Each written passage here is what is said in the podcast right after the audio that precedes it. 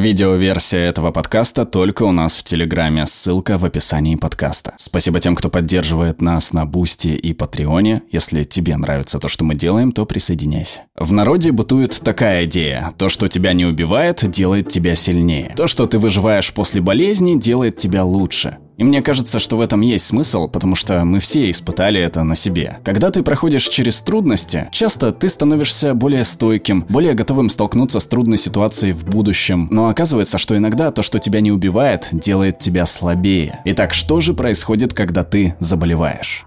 Представьте себя большой страной, обладающей значительной армией для ее защиты. Вы окружены врагами, которые хотят отнять у вас вашу землю, вашу энергию, ваши ресурсы. Это вопрос жизни и смерти. Поэтому ваше тело эволюционировало таким образом, чтобы быть чувствительным к повреждениям и к присутствию врагов. Ведь это означает, что вторжение может произойти в любой момент, и что действовать нужно быстро. Давайте начнем вторжение и посмотрим, что из этого получится. В тот момент, когда твои клетки замечают, что что-то не так, они выпускают целый поток сигнальных белков, называемых цитокинами. Они похожи на сирены воздушной тревоги, которые активируют всевозможные иммунные клетки, которые затем сами выделяют еще много цитокинов, усиливая сигнал тревоги. Вскоре на тебя обрушивается поток сигналов, которые запускают меры предосторожности и контрмеры. Мобилизация идет полным ходом. Твой мозг активизирует болезненное поведение и перестраивает приоритеты твоего организма в сторону защиты. Первое, что ты замечаешь, замечаешь, это то, что уровень твоей энергии падает, и тебя начинает клонить в сон.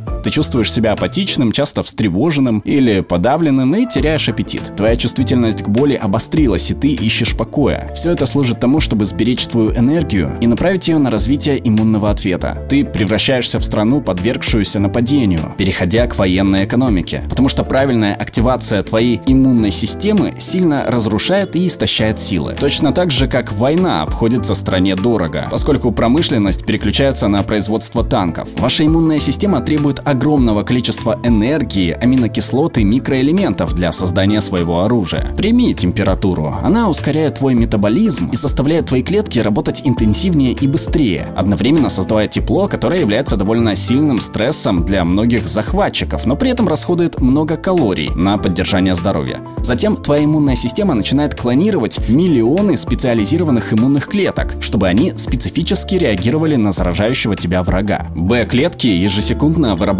миллионы антител, для построения каждого из которых требуется сотни аминокислот. Для обновления системы комплимента, представляющей собой минное поле внутри вашей крови, необходимо производить миллиарды или даже триллионы белков. Цитокины, отвечающие за мобилизацию и информационные сигналы, также нуждаются в постоянном обновлении. Обычно ты получаешь свои ресурсы с помощью еды, но когда ты болен, твое тело замедляет процесс пищеварения, потому что ему требуется много энергии, которую ты не можешь потратить впустую. Поэтому она тянется к самому легкому источнику аминокислот и начинает разрушать твои мышцы. Если ты молод и в целом здоров, ты быстро наверстаешь упущенное, как только придешь в себя. Но если ты стар или очень молод, слаб или страдаешь хроническими заболеваниями, это может оказаться слишком утомительным занятием. Твое тело буквально поглощает само себя, чтобы поддерживать оборону.